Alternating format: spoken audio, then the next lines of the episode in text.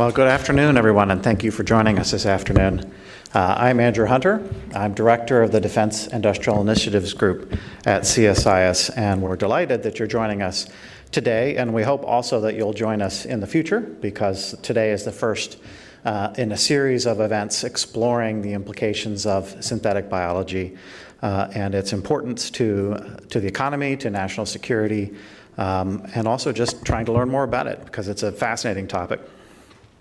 And it's, this series is taking place in the context of, um, from our perspective here at C S I S, a, uh, a very intense conversation about how emerging technologies are affecting the economy and how they're affecting national security.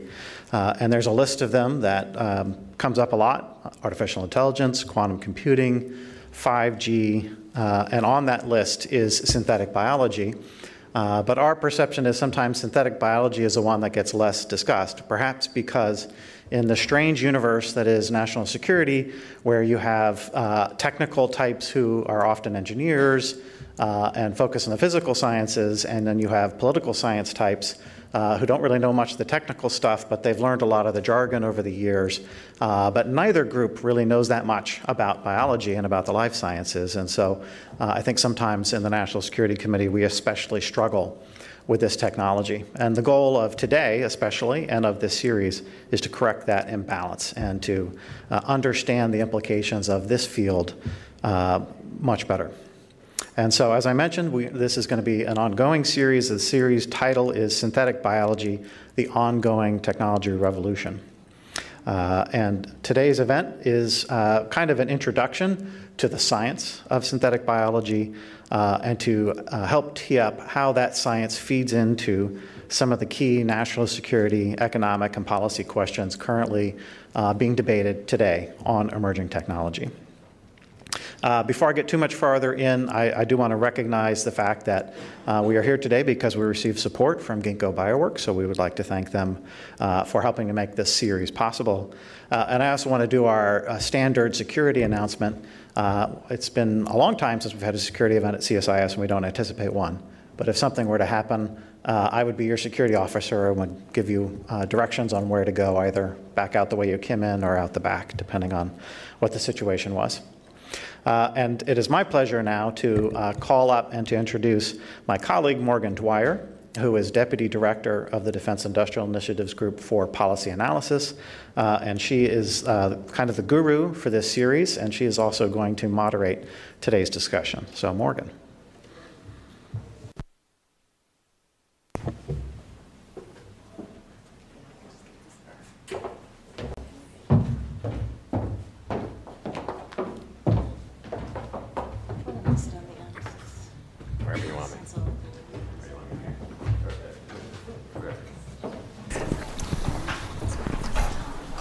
All right, well, thank you, uh, Andrew, and thank you for everyone um, for coming to our first event today. Uh, we have a set of excellent panelists. I'm really excited for the discussion.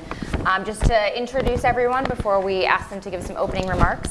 Um, in the middle, we've got Doctor Gigi Granville. Um, she's a senior scholar and associate professor at Johns Hopkins. Um, her research there focuses primarily on health security, and she's also the author of the book Synthetic Biology, Safety, Security, and Promise. Um, on the far, my left side, we've got Doctor Jason Kelly. Um, he is the co-founder and C E O of Ginkgo Bioworks. Um, so Ginkgo is a synthetic biology company that genetically engineers made-to-order microbes uh, for customers across a variety of industries. Um, and then directly next to me, we've got um, Doctor Diane DiEuliis. Uh, she's a senior research fellow at the National Defense University, where she focuses on emerging biotech and biodefense. Uh, she's also previously worked at the Department of Health and Human Services um, and at, at O S T P at the White House. Um, so since this is our first event, I've asked each of the speakers to spend a bit more time really diving in um, to the content um, to help us all get up to speed on this pretty technical topic. Um, so we're going to kick off with Gigi, who's going to focus on synthetic biology's historic intersection with national security. Jason uh, will then tell us where synthetic biology is today um, and how it's driving economic growth. Um, and then Diane is going to try to tie in both the economic and sec- national security aspects um, of this new emerging technology. Um, so with that, I will hand it off okay. to Gigi. I, I think guess. we are going to keep that, yeah, if that's okay. And we're so. probably going to use the podium, yeah. sorry. Yeah. Sorry about that. You did it very nicely, quietly, though. Yeah. Sorry about that. You're fine. Okay, thank you very much for the introduction and for the um, invitation to talk to you today.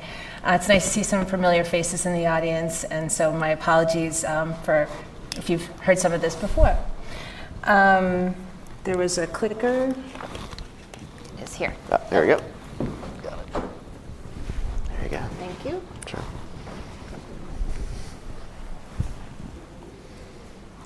Okay, so first of all, what is synthetic biology? Um, a lot of people, when they talk about synthetic biology, they uh, sometimes, um, sometimes the more uh, jaded might say it's really just the word that people use whenever they want to talk about anything that's cool in biology. Um, and so that is, that is, uh, that occasionally happens.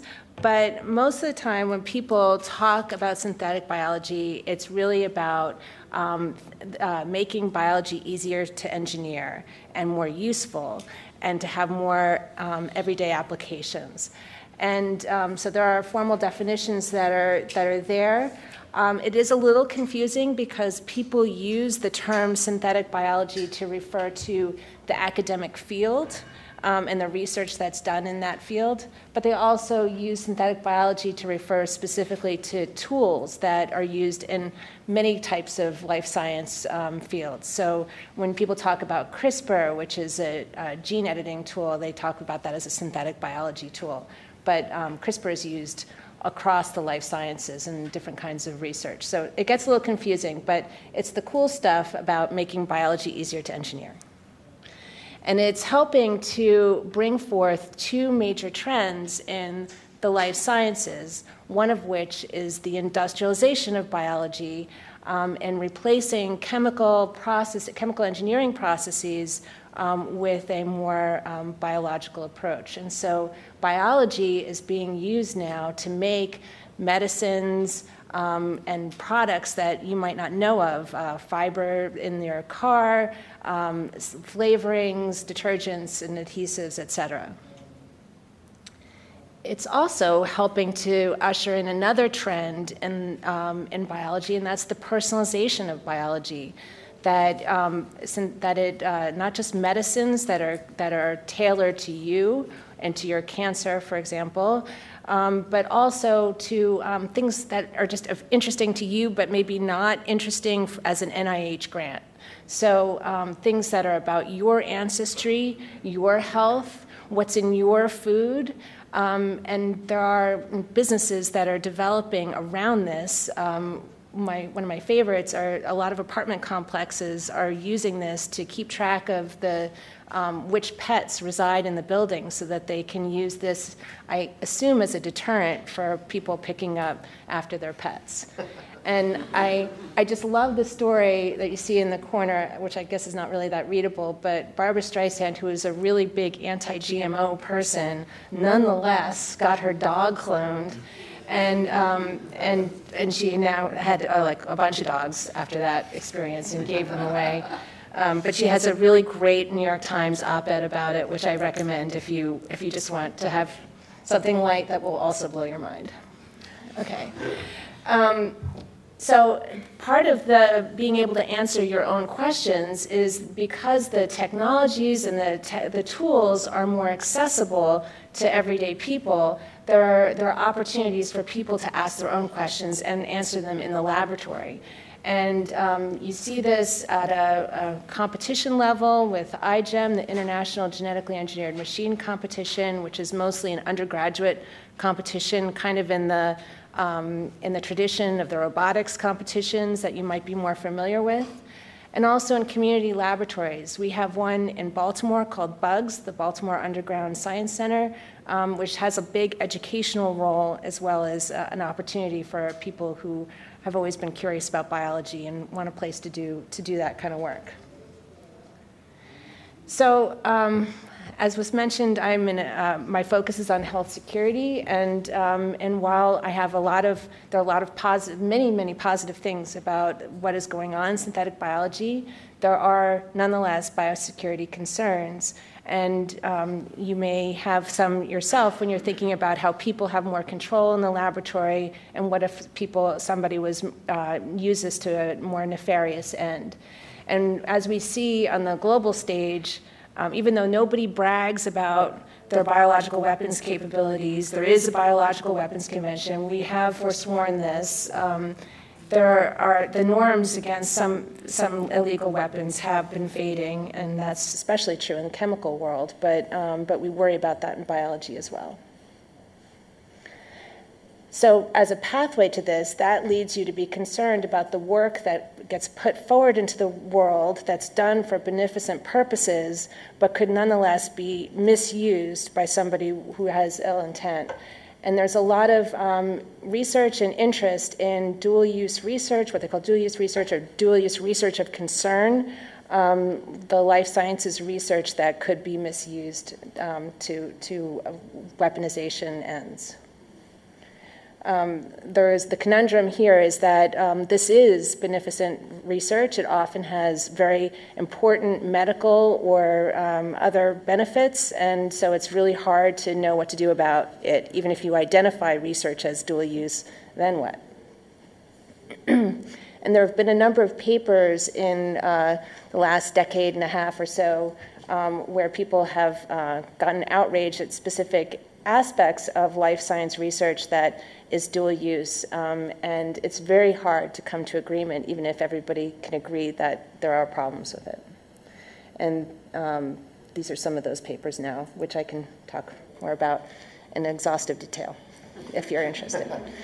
So uh, some time ago, the National Academies, um, uh, there was a report um, in two thousand three where they, uh, called the Fink Report after its chairman, where they identified a group of experiments that might lead to dual-use research. And so if you're going to do any of these experiments, um, you should have some thoughtfulness about how you communicate what you're doing and how you do the work. Um, these, this list hasn't really changed so much in, the, in, the, in fifteen years, um, but the conversation about what to do about it is sometimes no closer to, um, to uh, completion than it was then. So there's strong inner interest in managing DURC, or dual-use research of concern, which has unfortunately been made into an acronym DURC. Um, uh, and uh, there's a lot, it's really challenging to have consensus over, over these, um, these arguments.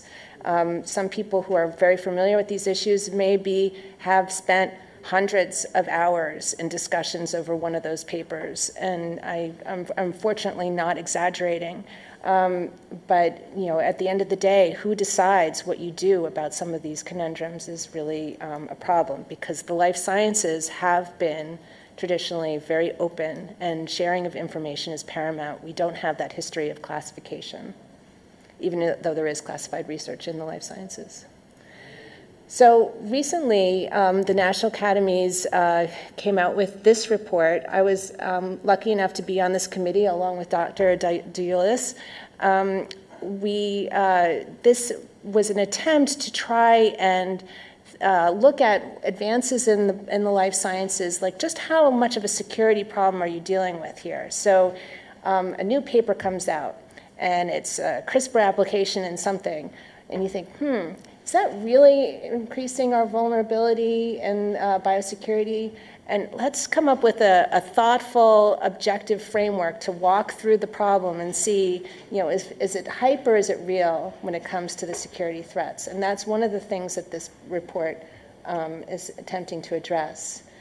Because a biological weapon, um, and is not just the science, there's a whole, there's the delivery, there's characteristics of the person who might use it or the nation state who might use it. There's a lot of complexity in this secure, biosecurity problem that's not encompassed in a single scientific paper. And so um, this gives a framework for being able to look at a new advance and, um, and analyze it objectively to see if there's a security problem.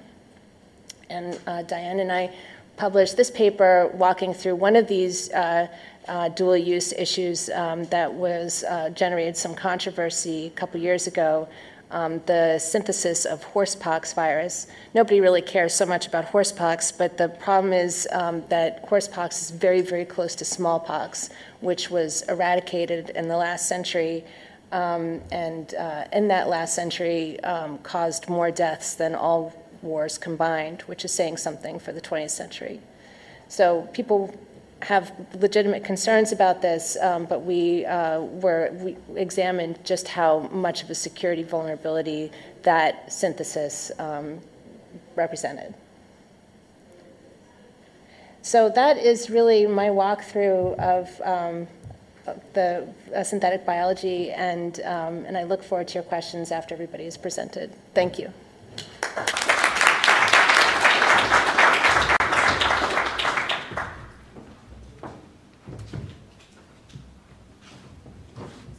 up next.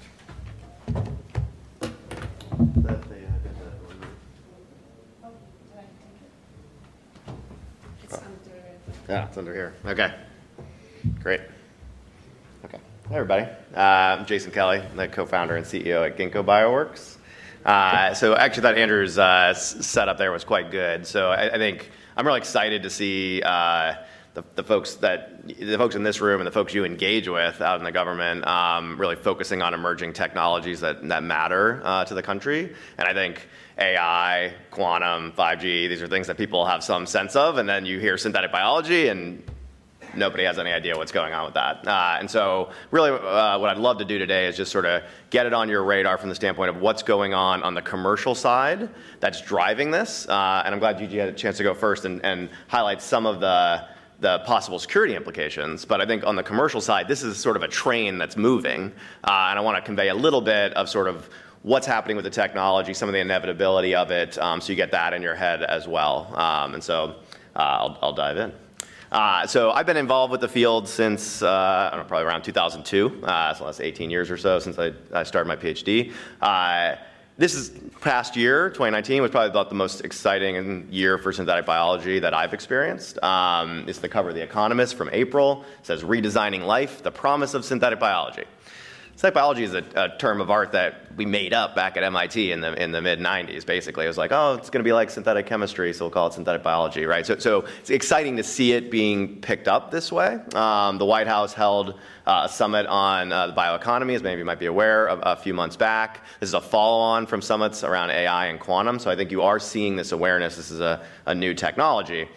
But what is it? What, what, you know, what's going on with synthetic biology? So, so the simplest way, if you leave with nothing else today, the idea behind synthetic biology is that we can program cells like we program computers because they run on digital code in the form of D N A. So it's A, T, C's, and G's, not zeros and ones, but as I'll talk about when I explain some of the technology, we can read this code with D N A sequencing, and we can write this code with D N A synthesis or D N A printing. And if you can read and write code, you have a machine that'll run it, which is sort of how we think of a cell. That's programming. And I'll just explain the photo up at the top left like that. Uh, so, uh, it's my co-founder, Tom Knight.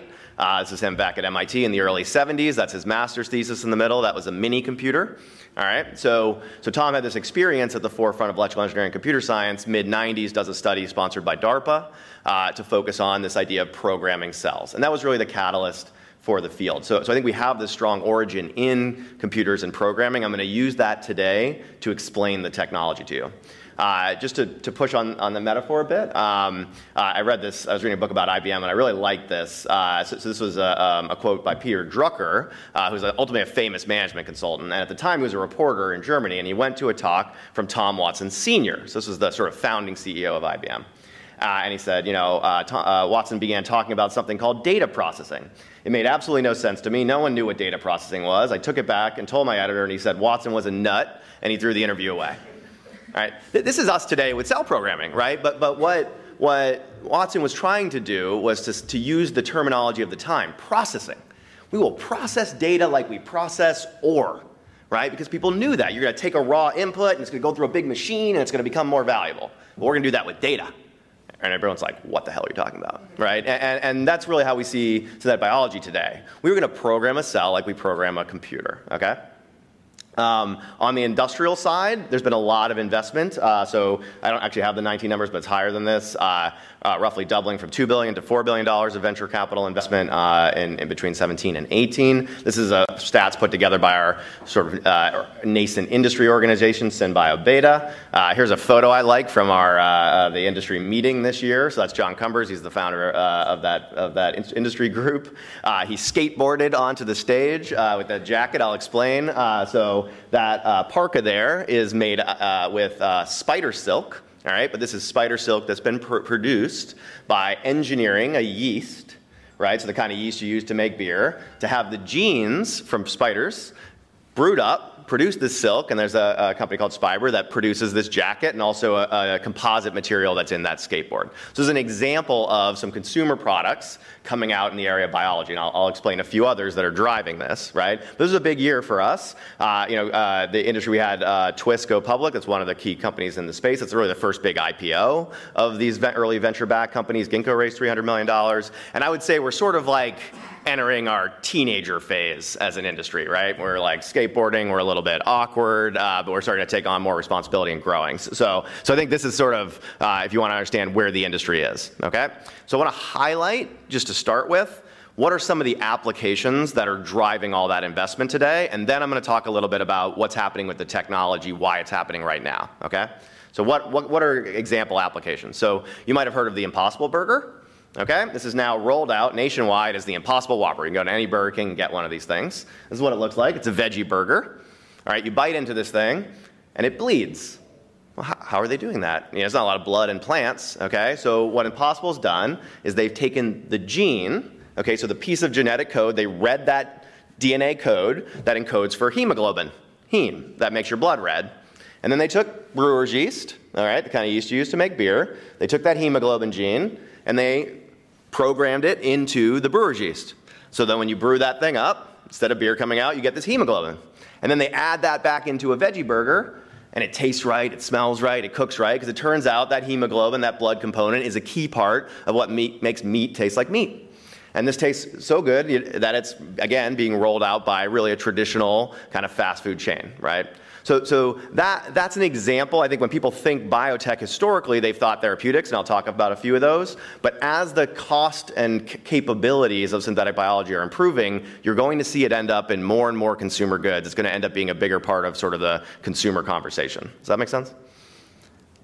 Uh, this one's a little uh, project I quite like. Uh, so a partnership we have with uh, Bayer Crop Science. So Bayer bought Monsanto. They're now the largest ag biotech company in the world. They wanted to work on the problem of fertilizer production. All right, so the way we get synthetic fertilizer today, I'll nerd out for a minute, so I'm a, I'm a chemical engineer. Uh, this was a process called Haber-Bosch. It's like the pride of chemical engineering. You basically pull atmospheric gas, all right, through a big chemical plant. Gas, the air you breathe, seventy percent nitrogen, all right?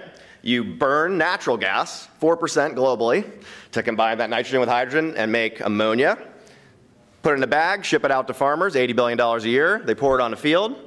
Half goes to the crop, half ends up in the river.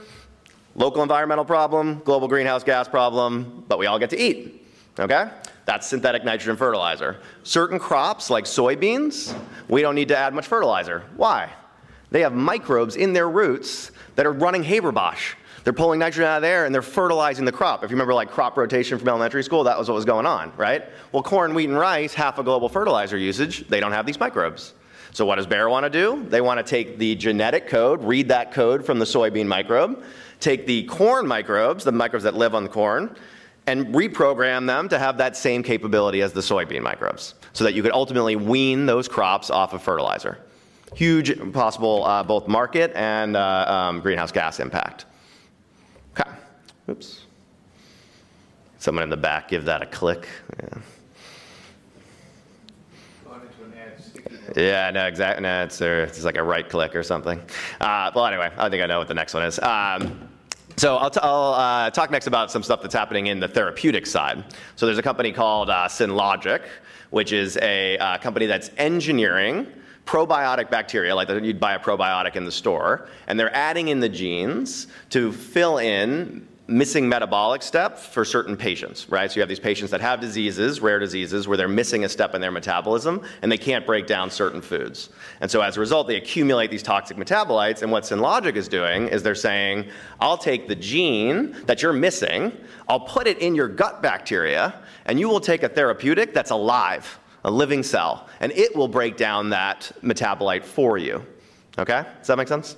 So these are drugs that are alive, right? And, and probably the best example of this, and sorry the text got light there, uh, is um, a company called Kite Pharma, which was bought for about eleven billion dollars by Gilead recently. They develop a technology called C A R T. All right, what is this? It, people come down with usually a bloodborne cancer for these technologies, and what they've done is they take the immune cells of that patient, they genetically engineer them so that they have a targeting sequence for that cancer, and they put them back, again, as a live cell therapeutic, as an immune cell to go hunt and kill that cancer. And this is probably, probably the most uh, sort of hot area in therapeutics today, and it's a genetically engineered live cell therapy. And, and if you look, you know, from my standpoint, a living cell just has a lot more power compared to a, a small molecule chemical or things like that. I think in the future, many of your drugs, probably the majority of your drugs, will ultimately be alive uh, as this technology improves. Does that make sense? Okay. All right. So that's why I wanted to say a few. That's, that's sort of what's driving all that, you know, four billion dollars of investment into venture stage companies in the last year. What, what's happening on the technology side? So. All right, so I mentioned we can program cells like we program computers. So I'll draw an analogy. Uh, so this is a, a computer I quite like, uh, the D E C P D P eight, sort of beautiful machine from uh, nineteen sixty-five, all right? And I want to explain why programmability is important, right? So programmability allows you to put different code into the same machine and reuse this old computer for a whole bunch of different markets, right? You can just use the same investment with new code and get new applications. That's the power of programmability. And in computers, this was so powerful because it was also coupled to something else that was observed in nineteen sixty-five, which is what's become called Moore's law. So this is a, a quote from Gordon Moore, one of the founders of Intel, and he was measuring over the last few years how many transistors Intel could put on a chip. And what he observed was the rate of increase, he said, he said, we expect it to be, it looks like about a factor of two per year. Over the longer term, the rate of increase is a bit more uncertain, although there is no reason to believe it will not remain nearly constant for at least ten years. Which is pretty funny because this went on for fifty years. Uh, and Moore's law drove the number of, processor, uh, of transistors on a chip from one thousand back in nineteen seventy to modern chips in the tens of billions of transistors. And this is what's powering the fact that that combination of prog programmability and exponential improvement is why five of the largest companies in the world today are tech companies, right? And by the way, U S tech companies, which I'll, I'll get back to in a second. All right, what about biology, all right? Well, the technologies to engineer biology today are exponentially improving, all right? So this is reading and writing D N A. So the blue line up there is the cost to sequence a human genome. So it's gone from one hundred million dollars for the first human genome back in two thousand. You can buy a machine today from a company called Illumina in San Diego that will sequence a human genome for one thousand dollars. Okay? one hundred thousand fold cost improvement over that period of time. The dotted line at the top, that's Moore's law. That's, that's that incredibly fast rate of improvement in computing. Reading D N A has been completely destroying Moore's law over the last twenty years. And then the red line is writing D N A, okay? And this is something that Ginkgo does a lot of. We're about twenty-five percent of worldwide D N A printing, all right? And, you know, back when I was in grad school, it was, you know, call it in the dollars per base pair. Now it's in the pennies per base pair. So it's getting cheaper, again, about one hundred thousand fold over that same period of time, all right? The last uh, two more things I'll explain on the technology side. One, you probably read about CRISPR. What does CRISPR allow us to do? It allows us to edit, to sort of insert that printed D N A into a location in a genome of increasingly complex organisms. So think mammalian cells, things like that. So humans, uh, a lot of your livestock, plants. It's a lot easier now to target a certain spot in the genome and put in some of that D N A I just talked about being able to print. Does that make sense? So it's sort of like a find and replace function, okay? The last technology I'll mention is essentially automation and software being applied to the work I would have done back in grad school, which is a scientist hunched over a bench using their two arms uh, to do laboratory experiments. That's not how it's done anymore at places like Ginkgo. This is our facility in Boston. And what we've shown now is we're starting to see a scale economic like an auto plant or like a semiconductor fab, we invest now hundreds of millions of dollars into large facilities that greatly reduce the cost of doing that compiling and debugging of code. All right, and this is an important point, I think, which I'll bring up later uh, around what the government should be doing. When you have these types of scale effects, like you did in semiconductors, like we did in the auto industry and the airline industry, there's an enormous first mover advantage to the companies and to the countries that invest in these technologies. There's a reason uh, that the United States has Intel. There's a reason that the United States has Google. Uh, and a lot of that has to do with our early investment uh, in, in technologies that are exponentially improving. Does that make sense? Okay. Little secret, uh, Moore's law is actually running out. Uh, so if you look at uh, Intel's latest roadmaps, they're years behind. Uh, so, so the sort of exponential improvement curve in traditional tech and computers is starting to hit, as they always eventually do, a flat line. So I think it's important to note that in biotechnology and synthetic biology, we're just at the start of this. Right? And so I think that that's, if you're asking what are going to be the five largest, you know, five of the ten largest companies thirty, forty years from now, it's not going to be computer companies, it's going to be biology companies, it's going to be synbio companies.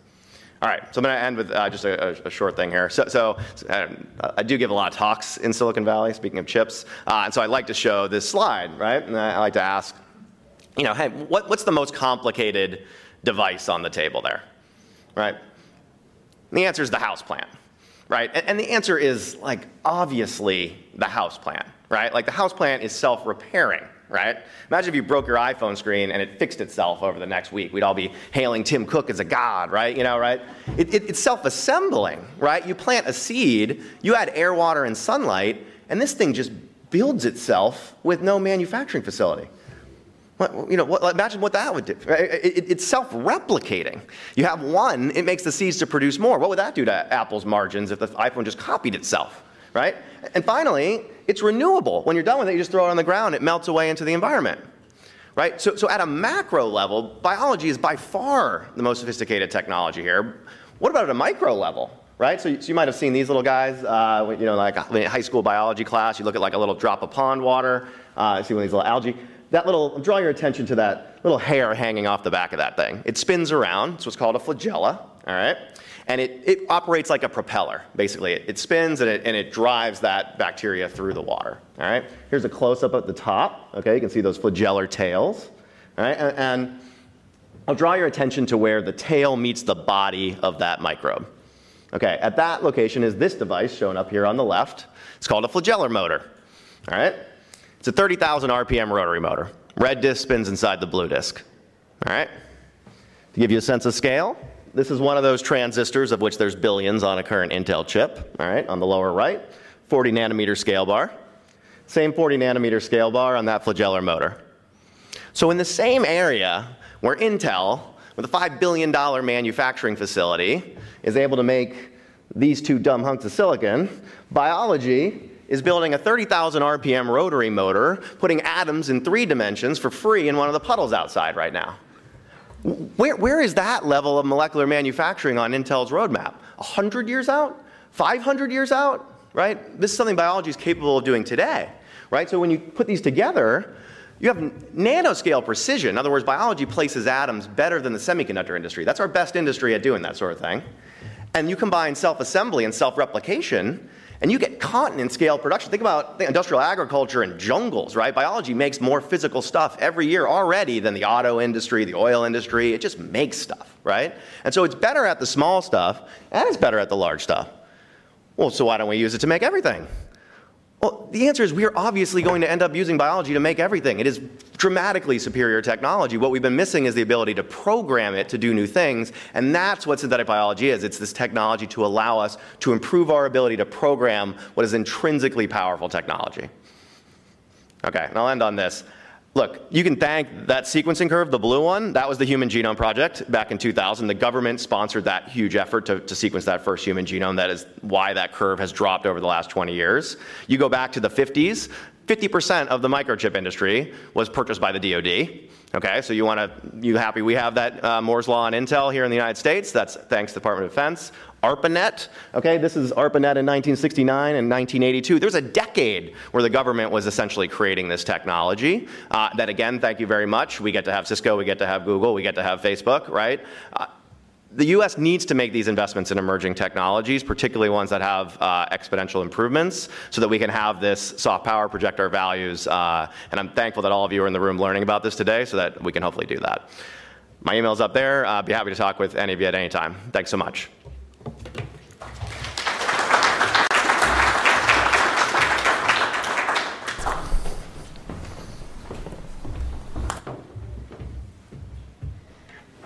Great, thank you so much, and um, thanks for inviting me here. I'm really happy to be here. So I'm kind of um, going to bring up the tail end of this discussion, and I'm, I really have the advantage of going last because Um, both Gigi and Jason have really teed up things well, um, um, in particular looking at the future of where synthetic biology is going.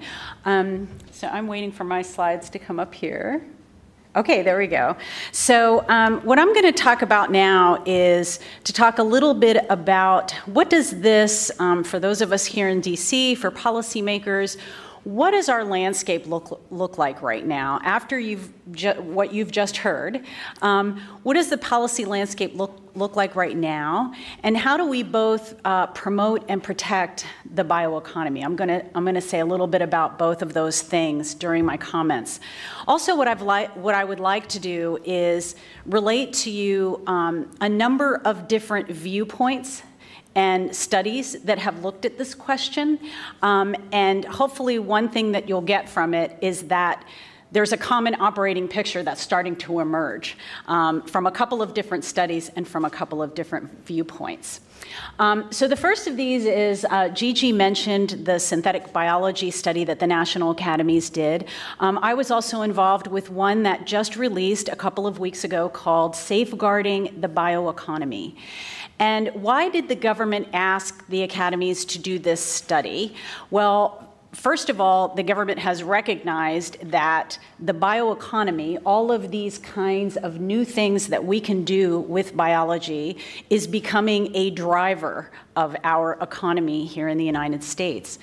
And that means that, as you know, our economic security is more and more tightly tied to our national security, right?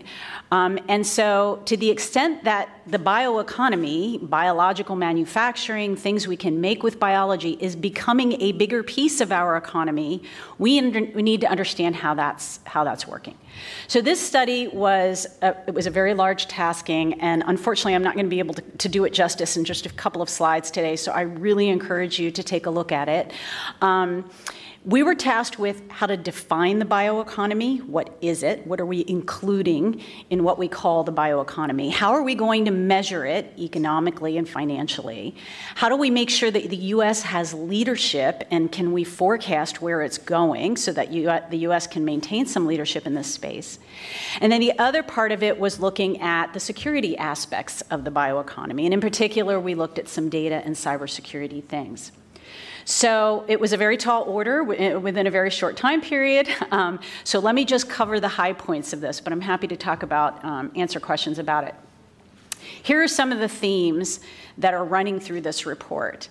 One, transdisciplinary integration is driving the bioeconomy. We heard about engineering. We heard about biology. We heard about biotechnology. Okay, all these different things are contributing to the bioeconomy as a whole. Absolutely, we need to measure, track, and analyze it, and that means we need to have the right metrics and tools to be able to do that. We're good at measuring lots of other things in our, in our economy, right? We don't know how to measure this yet properly. Um, and, and a big one for me is balancing the security concerns with the openness. Gigi mentioned that we have a very established Uh, tradition of success in the life sciences in this country on being very open and collaborative and in a sharing um, capacity. So how do we balance that, which is our normal mode of being successful, with the ability to secure what's going on in the bioeconomy? And then the last is the importance of coordination and collaboration. So with these things in mind, I'm not going to go, this report has nine recommendations in it, and I'm going to talk about one, but again, I'm happy to answer questions about all the others. One thing that we stressed in the report was recommendation number three, We don't have in the federal government a single place or a single agency or a single department whose job it is to be in charge of the bioeconomy, right? It's, it's occupying so many different sectors. It's occupying so many different places. So many agencies are funding things that relate to the bioeconomy, but no single agency is in charge. So we've, re and by the way, we don't have a national strategy or any kind of a cohesive national statement that says, here's where we believe the U S, where we believe we should be going in this space. So our, uh, a big recommendation we had in the report is for at the level of the White House, and you heard um, some uh, mention of the bioeconomic summit that was held at the White House recently, so there's some momentum for this, um, to have a government-wide strategic coordinating body. And if that were to happen, we could include scientists, we can include economists, we could include the regulatory people, we could include security people. We could bring everybody who needs to be at the table to the table and say, okay, what's our strategy? How do we need to go forward and how can we do this? So many of the other recommendations we make in the report could be nested under this piece if it gets done. Um, and so that's why, the, why I wanted to pick out this particular one to show you. So um, I want to talk a little bit about the security and um, uh, of the bioeconomy. And in doing this, on this particular study, we had to think about, okay, this uh, industry is spanning many sectors. We heard about materials, we heard about crops, we heard about pharmaceuticals, food, agriculture. Okay, how, how can we talk about what some of the specific risks might be? So we decided to just take a ten thousand foot view and say, what is the thing that we are trying to prevent? What is the bad thing we're trying to prevent? And that is that the U S does not have a successful, thriving, robust bioeconomy, right? That's, that's what we want. That's where we're going forward towards. And that's what we want um, for the country. So, so if we go from that standpoint and say, okay, what are the things that would prevent us from having a robust bioeconomy, and work our way backwards from that list. So from there, we kind of found that the risks fell into one of two categories, a failure to promote the bioeconomy or a failure to protect the bioeconomy. So again, I can't go into all the details of the report here, but if we just look at failure to promote the bioeconomy, these may seem like some very basic, kind of not, uh, no-brainer things, but not doing them is actually a choice, right? So we have to choose to do these things so that they're not neglected. And that's why we wanted to call them out in the report so that they, don't, they aren't neglected. So for example, insufficient U S government R and D investment. We know that's a success story for the life sciences. So if we continue supporting the R and D that fuels the bioeconomy at the basic sciences level, we're going to be promoting the bioeconomy.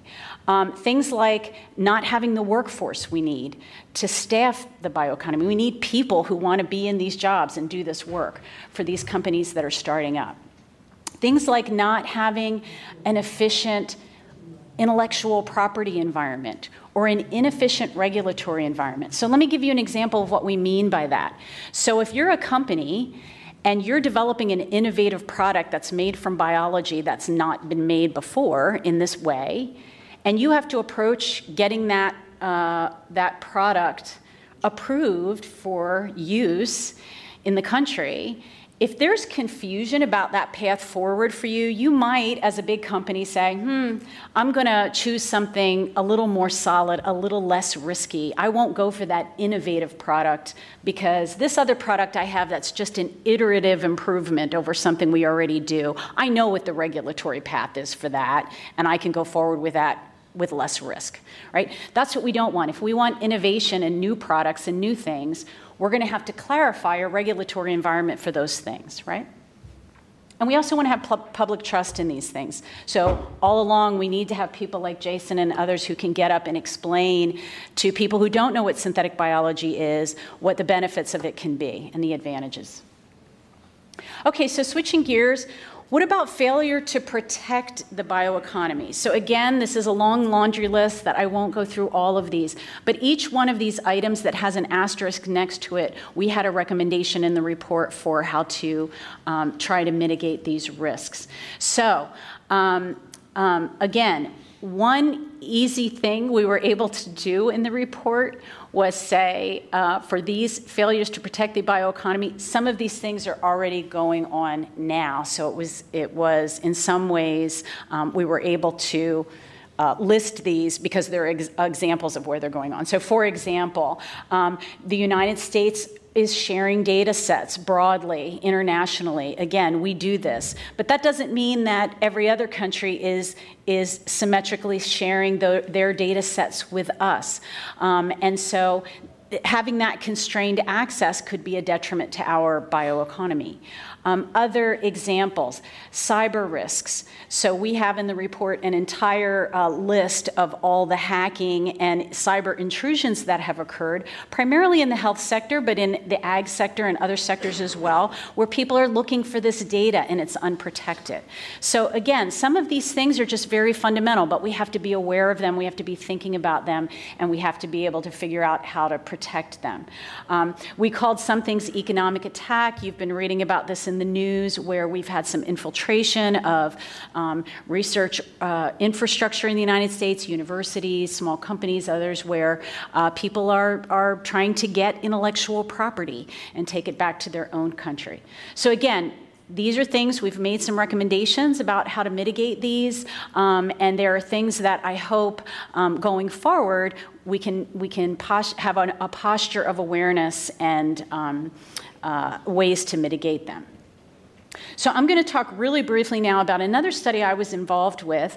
Um, and this study I did with um, my research partner, Sarah Carter, who some of you may know, um, who does a lot of policy work here. And we decided that um, we wanted to actively engage with synthetic biology companies. Let's sit around the table with companies and ask them, okay, you guys have a lot of capability. You guys are starting up, um, in many cases, in a new industry. You tell us the things that you care about most. You tell us where your liabilities are, and you tell us where you've struggled in, um, in this economic um, environment in, in uh, making the bioeconomy move forward.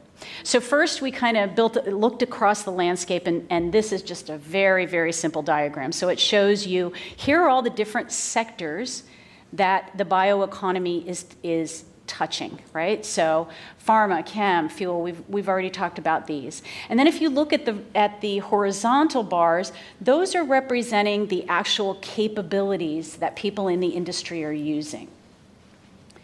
So when we talked to the experts in this space, um, we said, okay, um, people are very concerned. Gigi talked about, for example, the D I Y and the iGEM folks. There are a number of tools like D N A synthesis and genome editing tools that we can consider are very widely available. Do we want to care about that? And do we want to make sure that there, people who are using them are safe and secure? Absolutely. But as you move up this ladder of capabilities and the things that, the kinds of products that Jason described to you, they're really going to require sort of a meta conglomerate, a networking of all these capabilities and skill sets together. And really, those are the most powerful tools, and those are where the most powerful I P protections and, uh, and where companies want to protect that kind of data and those capabilities. That's where the investment needs to go, right? And that's where our security considerations need to go, okay? Um, Okay, so uh, what were some of the cross-cutting issues? And these are similar to some things we found in the National Academies study. Talent and workforce. We need people to people the bioeconomy. We need people interested in this. And they don't have to be people who have P H Ds. People who could be working at some of these companies could be community college graduates or people who've worked in other kinds of manufacturing factories, right? But they need to know how to work in a biological factory. Um, scale up is a big challenge on many levels. What are the right funding models? How can government and uh, startups and big industries work together? What are the right funding models in that space? And again, Digital biosecurity comes up every time we have this conversation. Okay, so because I'm from D O D, I'm just going to show um, a D O D slide here because I think that synthetic biology offers huge promise um, in the D O D landscape. And uh, I think that D O D has all the exact same cross-cutting issues. When we, when we had this uh, meeting with the Symbio companies, D O D is going to have all the same challenge spaces: scale up, the, the right funding models, talent, and digital biosecurity. They're all there. D O D has the additional problem of strate- what I call strategic confusion, and that is, what products does D O D need that are specialized for the D O D, and how do we go about getting them, right? We've known over the last uh, however many years that the defense industrial base is weakening, right? Um, I think um, um, Chairman Dunford said it best when he said it's beginning to hollow out.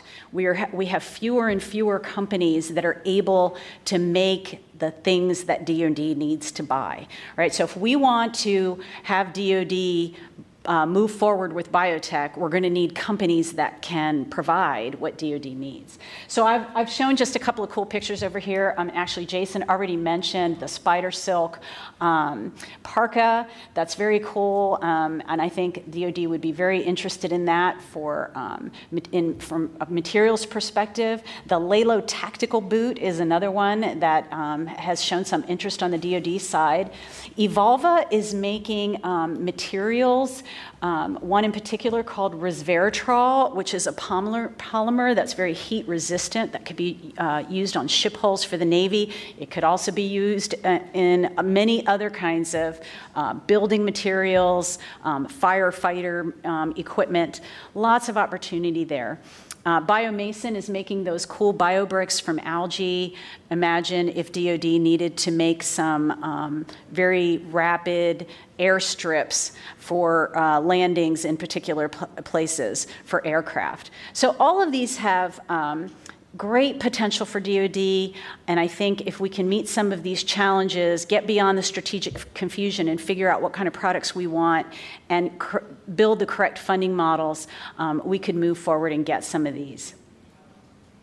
Okay, and I'm, I'm happy to answer more questions about those. The very last thing I wanted to mention, um, and I, I put a little uh, insignia of the ChemBio Defense uh, logo up there to remind myself to talk about this, is that we are in the middle of a, an outbreak in China right now of novel coronavirus. I don't need to tell you this, but I have to shout out, and John Cumbers just published an article in Forbes in his column highlighting these seven companies, and there's probably more, uh, Jason may know of others, that are working very hard on synthetic biology tools to combat the, uh, the outbreak. So we are, have companies that are looking for universal vaccines, developing P C R tests for, and actually I think GeneScript is even making some of these P C R um, tools for researchers available for free.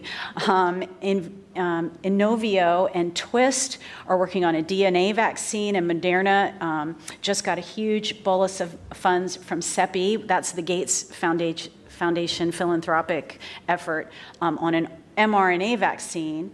Um, diagnostics, one of the DARPA platform performers is working on antibodies and um, all, all kinds of diagnostic assays. So this uh, This environment, these companies, they're really stepping up to the plate um, to do, uh, and many, some of these companies don't specialize in pharma, most of them do, but for example, Twist is doing lots of different things, and they're really stepping up to the plate in trying to help with the outbreak. So it just shows the promise of what we can do with this technology. So with that, I'm going to finish, and um, I will be happy to take your questions at the end.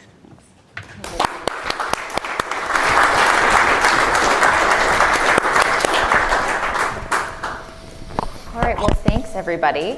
Um, so what we're going to do next is a couple of moderated questions, um, and then we'll take questions from the audience. Uh, as a reminder, for those of you who, who are tuned in online, we are taking questions online as well. Um, and I've got my iPad here to remind me to look at it and take your questions. Um, but to start out, um, I'm going to throw the sort of hardest question uh, that Diane teed up for us at the end. Um, This idea of strategic confusion. So what does a strategy look like for synthetic biology, particularly when I think all of you teed up different aspects of the trade space, right? We've got this dual use concern that Gigi mentioned. Um, we've got the innovation that we see in, in the private sector that Jason is talking about, and this, this need to grow our defense industrial base and secure it from a, a growth perspective. Um, so how, what does the strategy look like that balances all of those things from each of your fields? Start here. Want me to yeah, okay. Since you so brought it up. I, I, I invited that. Yes, you did. um, so, so I think that's, first of all, that is a hard question. I think there's a lot of pieces to the question. So um, I think, and here, here in, in D C, and I'm a policy person, so I can say this, um, you know, we, we make strategies for everything, right? We, we build a lot of strategies, we write a lot of reports. And the key here, I think, is to not um, write something that's going to sit on a shelf, but really have something that has um, a way to implement it to go forward. So I think there are some basic S and T pieces. In other words, what, what kinds of things that could we do um, on the S and T side that the government funds through our agencies um, that can boost the bioeconomy? That's one piece. And then I think there's this middle piece, which gets to some of the things that I talked about during my slides, which is, um, it, are there barriers and bottlenecks that um, companies are facing? Because look, we, we are good at having biotech and life sciences research feed into what corporations do. But in this, in this special arena of synthetic biology and what we're calling the bioeconomy, There, there can be some very specific hurdles. One I mentioned was that regulatory confusion, right? Um, having products that we're not quite sure how we want to make them safe and for people to use and get them approved. So, so to the extent that we can have some things in that middle transition space that help companies move forward, I think that's another chunk. And then the last piece um, is, at least on the, on the D O D side, if there is a role for the government to actually be investing in very particular kinds of products that are for government use, um, how are we going to do that piece, right? Because some of the, some of the S and T stuff as it goes forward, that's gonna be a natural evolution. There'll be cool things that people discover and they make into products, and that's great. And let's just smooth the way for those. And then on the other side, you know, wh what are the strategic things that government really wants and wants to buy and wants to support, and how do we want to go about doing that? And I'll toss it back to you guys. I mean, maybe the only thing I'd add, the uh, you, you can kind of maybe punt on it a little bit as long as you win the industrial base. In other words, you could just say, look, I, it's hard for me to predict what you know, uh, computers will be doing in two thousand ten when I'm the semiconductor industry in the fifties. But my gut is that the processing of information is going to end up mattering to the Department of Defense, and so I want to make sure that the U S industrial base is there to support me when I figure it out, right? And I, and to me, that's a little bit the intuition I have with biology. I mean, like, look, it makes our atmosphere, it cleans our water, we're made out of biology, right? Like, the chances are it's going to matter, right? Um, and so uh, I think we could just invest to make sure it's there waiting for us when we need it. I would only add that, um, so it does, it's, it's great that the National Academies recommended a um, kind of a cross-cutting, overarching office, um, some su support to promote the bioeconomy as a whole, because some of the advantages that the bioeconomy is, is likely to give you are hard to do like a one-to-one um, replacement for. So just like spider silk, um, the D O D buys a lot of fabric, right? Or has, you know, has access to a lot of fabric. So that is, you could see that they might want to use that spider silk, but it's, it's, it's different than that, because it, there are other security elements, like being able to control your manufacturing, being able to have distributed manufacturing, being able to um, own all the pieces. There's other advantages that um, might make the spider silk, which is kind of pricey, Um, more affordable if you look at all the the whole life cycle of the um, of the product. Um, so I, I guess it's just it's good to have an overarching promotion for the bioeconomy to, to see that holistic um, uh, benefit that you might get out of biology, rather than just saying, well, okay, we're buying this widget and we can make it from biology, but it costs a little more. Um, maybe we'll continue with what we're doing. So, Jason, you mentioned the importance of owning the industrial base, um, but we've heard that there are barriers and bottlenecks that companies are facing. Um, so from your perspective, what are some of those barriers and bottlenecks within the private sector, and then with how some of these emerging biotech companies are interfacing with the government? Yeah, I mean, so from my standpoint, there's sort of two things on the government side. Um, I, I think there will be more and more regulatory questions just as new products come out. I, I'm a little less worried about that. I mean, I, I think there's there is a fair bit of, you know, if you're launching a new drug, there's the F D A. If you're rolling out food, they're the F D A again. If it's going to be a microbe to do the fertilizer stuff, it's the E P A, right? Like, you know, the, the often there are product-specific regulatory agencies. Um, the the thing I'm more worried about is is sort of early stage R and D funding, right? Like the sort of thing that the government can fund pre-commercially because we know it's an important area of technology. Like the Human Genome Project is a great example. That was way in advance of that being economically rational for any company to be doing it. But because of the Human Genome Project, I would argue is why the United States has Illumina, which is the leading ge- genome uh, sequencing machine company by a, you know, has uh, probably eighty percent of the market. Okay, uh, and so those early stage R and D investments need to be made now on the programming side. Right? What is the big programming project? What, is, so what involves the writing and programming of cells similar in scope and scale to the Human Genome Project? We should be doing something like that. Um, uh, and then generally, I, I think the other area is like places that are big spenders, D O D and others, like buying from the from the these early industries like the D O D did to semiconductors in the fifties, where it was like half of the demand for the industry, finding those early applications and sort of betting on it a little ahead of scale. D O D has some unique needs where it can actually be an early customer for some pretty advanced technology that again doesn't really have commercial demand. And maybe that's not necessary, sometimes it's not, that wasn't as necessary later in the game in the in t- telecom and internet, but certainly in the beginning ARPANET was totally non-commercially relevant. Right, you know, uh, and so the internet was essentially booted up on on big government contracts to create a telecommunication network that was more resilient. The D O D was the only customer for it at the beginning. Do you guys have anything to, to add on to the barriers and bottlenecks? Covered it. All right, awesome. Um, so, following up from that, we've been sort of pointing towards the need for targeted investment. Um, and we saw, you know, I think it was four billion dollars in the bio, or focused on synthetic biology in twenty eighteen. Um, so where are the areas for target investment? Where do you foresee it really shaping some of these government customers? Because um, I think as policymakers, we often struggle to make the leap from, I, I, I understand I can code these cells, now how do I actually use it?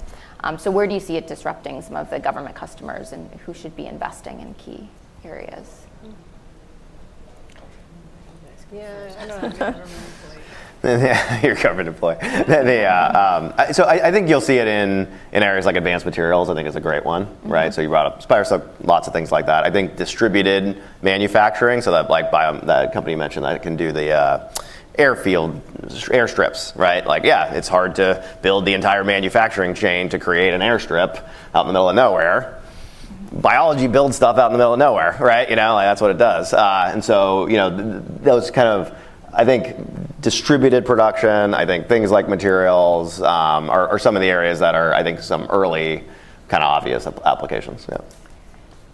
Um, I would, so it's been exciting to watch some non, uh, I think, non-health companies have been doing really well because of, you know, F D A regulation is a challenge for small companies in general, whether they're um, using new biotech uh, solutions or not. Um, it's just a, a big uh, established regulatory path that's uh, that can be very cumbersome. So uh, Synlogic is a great exception. Um, they're doing, you know, they're they're proceeding through clinical trials pretty fast, but Um, but in general, I think there, a lot of the companies have been uh, non non-medical or non uh, therapeutic. Yeah, yeah, non-therapeutic.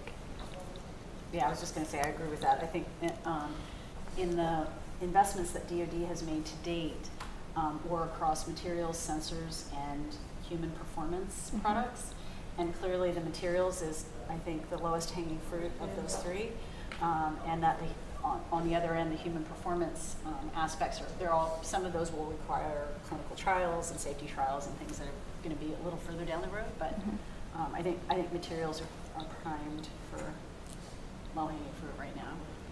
Okay.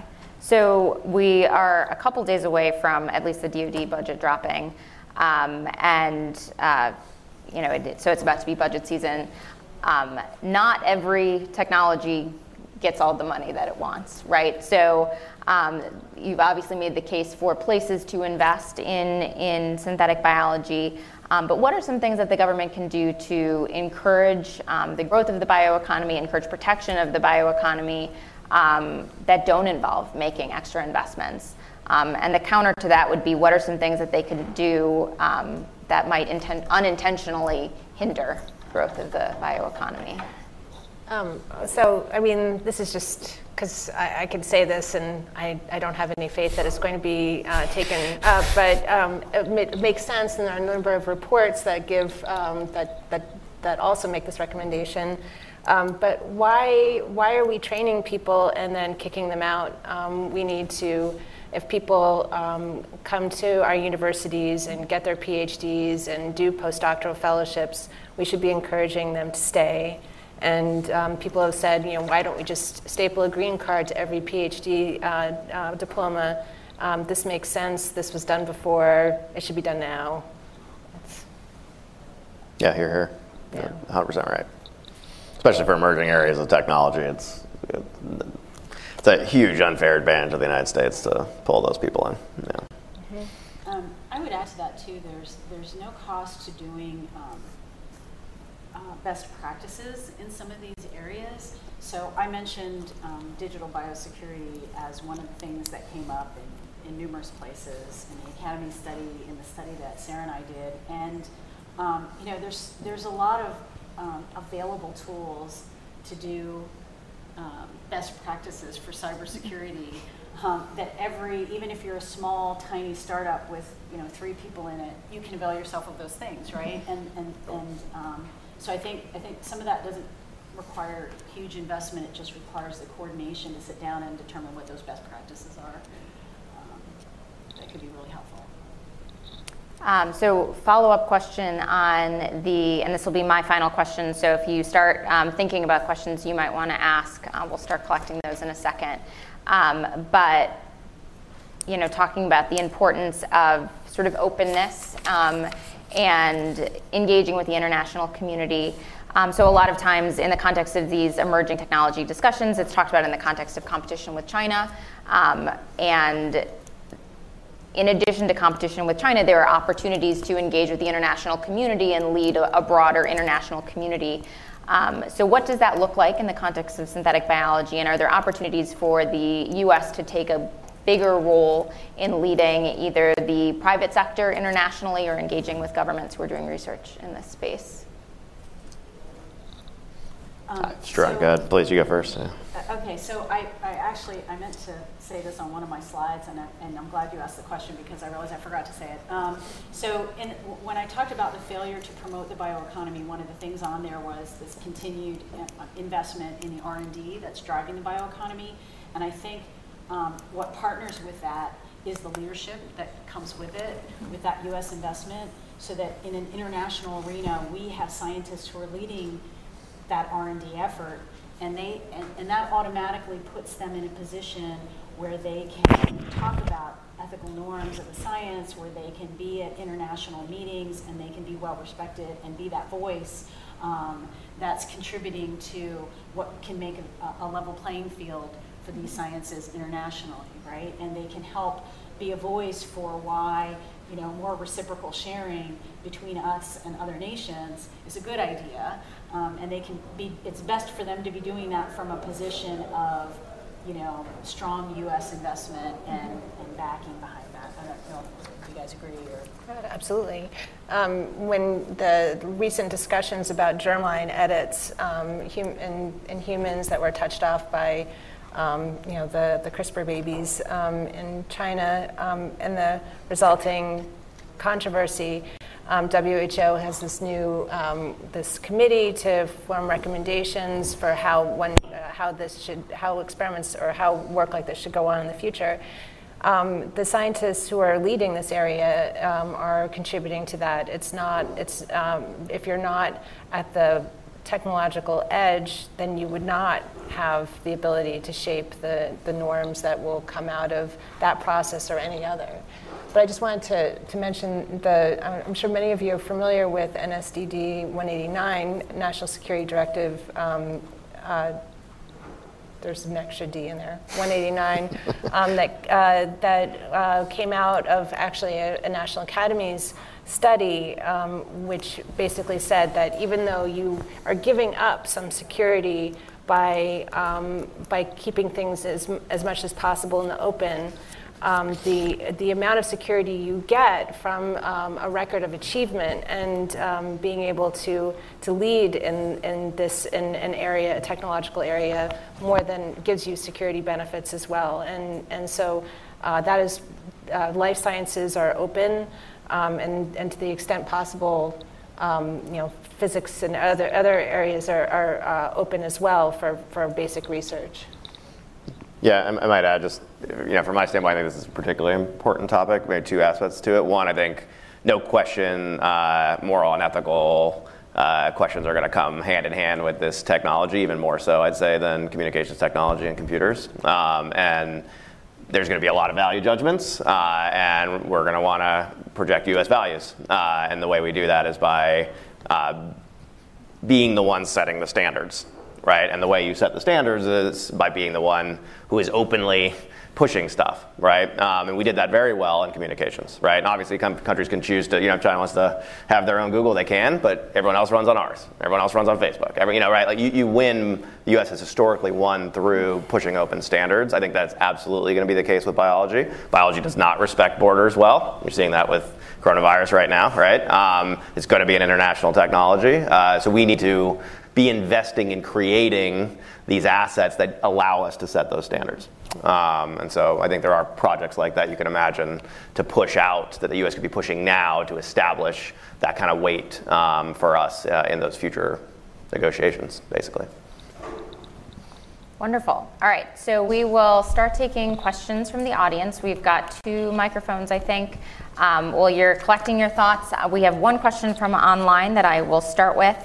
Um, and it, it ties in nicely to um, Gigi's remarks at the beginning, talking about the personalization of biology.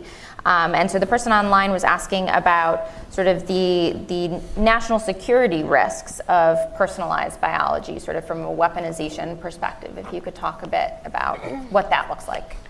Sure. I, oh, well, I'm going to make some assumptions about what they're getting at. Um, a few... Uh, years ago, there was an interesting article in The Atlantic um, called uh, was it Hacking, Hacking the, the President's, President's D N A, um, theorizing that uh, a group could come up, could create a virus that would affect a lot of people but would kill one person um, based on their knowledge of that person's uh, genetic code. And, and of course, the, the scenario was to, to the president. Um, that, was, that article actually came out before CRISPR. Um, and people, leading scientists thought it was possible, but th there is a lot of um, there, the risks of that type of thing. Um, I think would have uh, there would be a lot of research and development that would need to go into something like that, and that's kind of the value of the National Academies report that I mentioned that we were a part of, um, to look to be able to systematically evaluate um, articles like that and say just how worried should we be. Um, and just to, to step back and walk through it and say, you know, to take away the hype and the, and the, the fear, um, and just, you know, to walk through, like, what is our security vulnerability? And so when you put it, when you walk through it, it becomes a lot more complicated to do something like that, a lot more complicated to do something like that um, than, you know, than something else. All right. Looks like we have a question up here. Sure. Yes. Excuse me, sorry. Thank you so much. Robert from National Intelligence Council. This question's for uh, Ginkgo, um, Jason at Ginkgo. Um, you showed a wonderful slide showing how you were scaling up, how you were achieving real economies of scale on the programming. And my question is, are you at the point, are you at a threshold where you think you have sufficient data to train machine learning or A I on your data sets? If so, who else has that? and is sort of being a scaled actor in that space where you're running all the processes, yeah. actually give you a competitive or comparative advantage to apply those sort of data demanding approaches to try and get a sort of second order level of innovation? Yeah, yeah, great question. Yeah, uh, the answer is yes, you can apply those those types of methods to large data sets in biology. Um, the way you get large data sets is through essentially the automation and scaling, right? So you kind of can't get the second one. You can't get the data without that. If you think like kind of Google and software, they had to build the data centers to ultimately generate what now is a large data asset that they can run machine learning on. Um, very similar in biology. But, and to give you a sense of scale, you know, the, by the end of this year, we'll have characterized more proteins than have been characterized in the protein data bank, which is the public repository of characterized uh, proteins. So, so the that the scale inflection is absolutely happening, and I think that will matter quite a lot. Um, I also think it matters from, you know, we have GenBank, which is our our genome database, which is sequenced genomes out, you know, from nature and from humans. Um, that's a, that's really been built up by the government. It's kind of a, a public asset. Um, I think that's a thing that needs to be massively expanded um, by the government, separate from commercial. Uh, and it needs to be expanded to include all the non-human genomes out in, essentially, in, in the fifty states. We should be sequencing every plant, animal, micro, bird, everything, because in those things are little pieces of nanotechnology, like that flagellar I just showed you, and those are a national asset, right? And by having that, that's available to our industry, and it becomes a source, and I think we would ultimately like to make it open to the world, and it would be a way to, for us to project standards. But that would be an example of a data asset that really works at big scale. It doesn't work that well at small scale. You don't know where certain things are lurking. You kind of got to sequ- you sequence everything, and then, oh my gosh, we find these things of value, right? That that it, it's the it's the mass of the data that actually lets you get a lot more value from it. When you only have a little, like we do today, not nearly as valuable. Does that make sense? So, so like those are the kind of projects I actually think the government could be doing right now to ensure the United States ends up winning this economic base. Can you comment about how China's doing that? Oh yeah, China's doing that. Yeah, that's a good point. Um, yeah, so, so B G I um, in China will sequence. Um, they're actually they, they're, they're sequencing from other countries, in fact, uh, and have like sort of sort of like particularly strong I P terms on that, um, and they'll do that really at cut rates uh, to build up, I think, essentially the kind of asset you're talking about. I think they're unlikely to do what we do at GenBank and push that out. In fact, they don't today. Uh, and so I think this is an area of differentiation. You know, I think the, um, we should play to the strengths of the United States, which is openness, uh, and make the biggest asset and make it globally available. Other questions? Right here. Hello, thank you. Um, I wanted to say thank you to C S I S and, and the panel here for this important topic. So this is really, uh, really needs to get out there. And what resonated, one thing that resonated was the promote um, activity and getting the communication out there. So for laymen and people that are new to the industry, understanding it, it's complicated. There's a lot of that goes on un- underneath, but getting out the use cases and the benefits and so on, and and maybe getting some projects, invest in projects that have really big, early, splashy wins could be ways to kind of get this out there and get people thinking about it, you know, kind of like the president, you know, has one hundred days to get something big done. Um, so your, your thoughts on promote and, you know, getting the word out, and, and thanks again for this conference. I'd be curious how other countries are doing. What, what, you know, have you gone and looked sort of systematically? You know, how do you see other places f- promoting like China today? You know, like what's a? I'd be kind of curious at the counterpoint. I know what we're doing, uh, right. which I think is not enough yet, um, but I'm s- sort of curious. I mean, the U K has. Uh, I think. Um, I don't know, this isn't in any report, but it seemed like it was uh, when they lost, was it Pfizer closed a big yeah. plant? I mean, they, they started investing a lot more in synthetic biology and set up a, um, a section at Imperial College. Mm-hmm. Um, okay. Yeah, there's a number of, there are, gosh, I think um, probably, I don't, I don't know the number of countries now that have bioeconomy strategies. Yeah. Right. There are so many, and they're all slightly different. I think um, in the report we did for the National Academies, um, we kind of binned them into different categories, and some of them are very sort of ecology-based, and they're all about improving ecology, and, so, and some of them are just about biosustainment. So you start here, and just everything that you manufacture will be in a circle of sustainment with no waste. Um, and then others are, are more like, I, I think the U S is unique in that ours has a firm biotech base to it, um, because, because we're about actually making products um, for you know, things that people need. So I, I, from my perspective, mm. I think that's, that's kind of how it, how it looks to me from what the rest of the world is doing. But Mary Maxson is really the expert on that. Good. So. Other questions? Looks like we've got one here.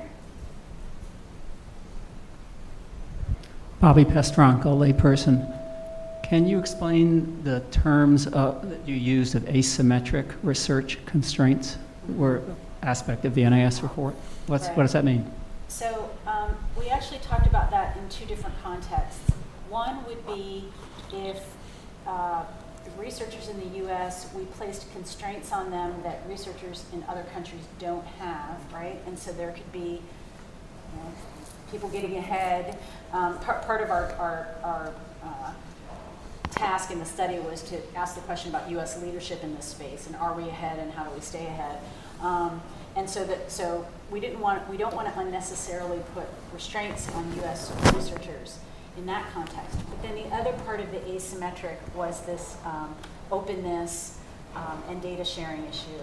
So the U S has this a very open, sharing, collaborative um, um, way that we do research in this country, and again, that's that's been very successful for us. We've we've won a great biotechnology, you know, industry in this country by doing that, um, but other countries aren't doing the same. So, for, so for example, some countries like China, um, I think I think Italy now has um, rules and regulations about we will not share any genomic data outside our country. Um, and if you want to work with us us on this kind of data, then you have to come here and do it, and we own the I P. So that's an asymmetric Um, kind of situation. Um, we want people to, we want to work with other countries, but, but we want to have it more of a level playing field. All right, we got a question back there. Hi, Jason, you talked about how uh, SynBio is kind of in its teenage phase, and you also compared it um, to the co computing revolution that was happening. And I was wondering if you could talk a little bit about the lessons that SynBio can learn from kind of where it is in the stage, um, relative stage to the internet. Super good question. Yeah, uh, I think about that a lot, actually. Um, the, so I think one mistake people often make is they jump too far ahead. Like they're like, what's going to be like the Google or the GitHub of synthetic biology? And And we're really much more in like the I B M era. Like we, we are we are inventing the term cell programming, like they were inventing data processing, right? Like like we are birthing that out. And so that so a big part of this is educa like education, right? Like like I B M had to do a lot of education in that era so people could understand what a computer was, so that then it could be adopted so broadly. Like that that's a big takeaway from my standpoint right now. And what I've just gotten a little afraid of is like, we've been doing a good job in increasingly educating the private sector, and we've been actually failing at educating the public sector on this technology. And, and so like that's one of the reasons why I'm, I'm very happy you're all here, right? You know, I think that to me is a key takeaway of like the period we're in. It's like, what is a computer, right? And it's going to matter to you, right? Um, you know, what is synthetic biology is going to matter to you. That, that was my big, after looking at kind of the whole thing and thinking about where we were, it's, it's sort of I B M in the fifties or sixties, yeah, or earlier, yeah. So I think we have time for one more question, so we'll take that one. Beyond Mayer's resources for the future. In addition to agriculture and pharmaceuticals, what manufacturing industries do you think you're going to destroy over the next fifty years? So I'll, I'll make a point about this, actually. So, so, um, so there's obviously like a lot of concern, I'd say, around like automation and information technology and how that impacts jobs and things like that. I think we actually have a, a little bit of an unfair advantage when it comes to biology. So if you think about how software gets developed, gets written on the coasts, right? You have these like sort of highly professionalized jobs to be software developers. And then you have the deployment of software in giant data centers, which are basically like huge facilities next to cheap power that nobody works at, more or less, okay, right? Cell programming is going to be different. The programming of cells is going to be a very sophisticated, highly educated, I get, I get the whole thing, type of job. The deployment of biology, right, like our version of a data center, well, that's a fermenter in Saint Louis or a field in Iowa. We already know how to deploy biology at scale. It's industrial farming, it's fermentation. So what's going to happen is the margins on farming when you aren't farming corn, which is literally an unbelievable piece of nanotechnology that we eat, okay? And instead you actually start growing microchips. I think that's going to be great for farmers, right? So if you play out the tape on where we're going with biotechnology, these assets, this expertise in in growing biology and doing the deployment is actually going to be a much more valuable job, because it's going to, you're going to start making much more valuable stuff, right? And so I'm actually quite bullish on the on the impacts of this from the standpoint of this benefiting a quite wide swath of people if we actually succeed at, at this technology. But yes, of course, it is going to it's going to change a lot about the economy, but but at the end of the day, that's it's going to happen regardless. So we we should just get ahead of that. I I, I was going to add one more. That that was a great response, and I would just add one more thing to it, which is um, so it, it also affects whether or not we make things here. And we do have this great farming in the middle of the country. We have all this capability to grow things, right? And that means we could do a lot of things here with um, that's a great point. You know, labor in this country instead of farming it out to another country um, where we would have to pay laborers in another country to do it. So I don't know what the, the trade-offs would be, yeah. um, um, because because I'm, I'm not an expert in those areas, but I think I think that's something to think about as well. That was a wonderful question to end on, actually, um, because it sort of tees up our next discussion. Um, so as Andrew mentioned at the beginning, this is going to be a series of discussions focused on synthetic biology. Our next um, event is on March seventeenth, and it's focused specifically on the economic, societal, and international implications of synthetic biology. Um, so hopefully we'll discuss more about that then. Um, but for now, if we could thank the panelists, uh, and thank you all for coming today.